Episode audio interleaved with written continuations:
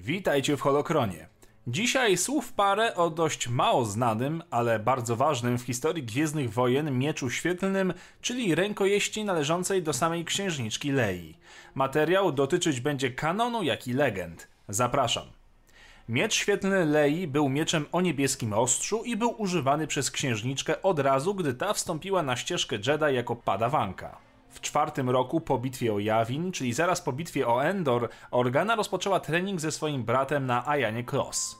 Potem jednak przerwała swój trening, argumentując to, że wyczuwała śmierć swojego dziecka na końcu jej własnej ścieżki Jedi. Oddała miecz bratu i prosiła, by ten przekazał miecz komuś godnemu. Rękojeść zawierała inkrustacje z masy perłowej, a sama broń była uważana za dzieło sztuki, mające elegancką symetrię ze srebrnymi i miedzianymi odcieniami, które przywodzą na myśl jej wychowanie na Alderanie. Wąskoszyjny i otoczony pierścieniami emiter szabli wyglądał podobnie do zielonego ostrza Luka Skywalkera. Zakrzywione metalowe uchwyty wokół tułowia otaczały kryształowe serce, które zasilało miecz. Po śmierci Skywalkera jego duch mocy dał Rey miecz świetne organy, ponieważ wierzył, że jego siostra chciałaby tego samego. Podczas bitwy o Exegol Rey użyła miecza świetlnego w parze z mieczem świetlnym Skywalkera, aby odbić błyskawice mocy Darth Sidiousa z powrotem na mistrza Sithów, zabijając go. Jakiś czas po egzekolu Rey zbudowała swój własny miecz świetlny i przyniosła zarówno miecz świetlny Organy, jak i pierwszy miecz świetlny Luka Skywalkera na farmę wilgoci Larsów na Tatooine, gdzie użyła mocy, aby zakopać broń w piasku. Co dalej z bronią? Na razie nie wiadomo. W kanonie nie mieliśmy niestety okazji zobaczyć księżniczki w walce, prócz sekwencji walki we wspomnieniach.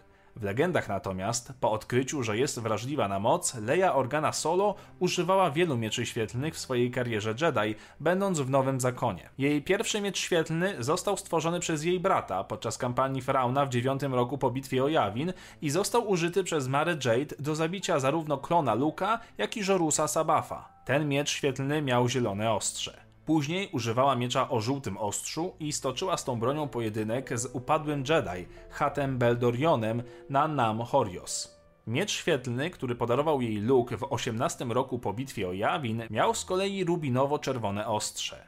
Jej czwartą bronią był zaś miecz świetlny o niebieskim ostrzu, którego używała podczas wojny Roju i później. W sumie księżniczka posługiwała się mieczem na przestrzeni ponad 10 książek z legend. I to niestety wszystko na temat tego miecza, a szkoda, bo rękojeść tak ważnej bohaterki zasługuje na o wiele lepszą i bardziej rozbudowaną historię, nie zaś zwykłe pogrzebanie w piasku. Mam nadzieję, że w kanonie miecz ten odegra jeszcze jakąś ważniejszą rolę, niż bycie tylko ozdobą przy pasku pani senator. Dzięki za oglądanie, dajcie znać o czym chcecie kolejne odcinki, dziękuję patronom za wsparcie, niech moc wygody zawsze będzie z wami.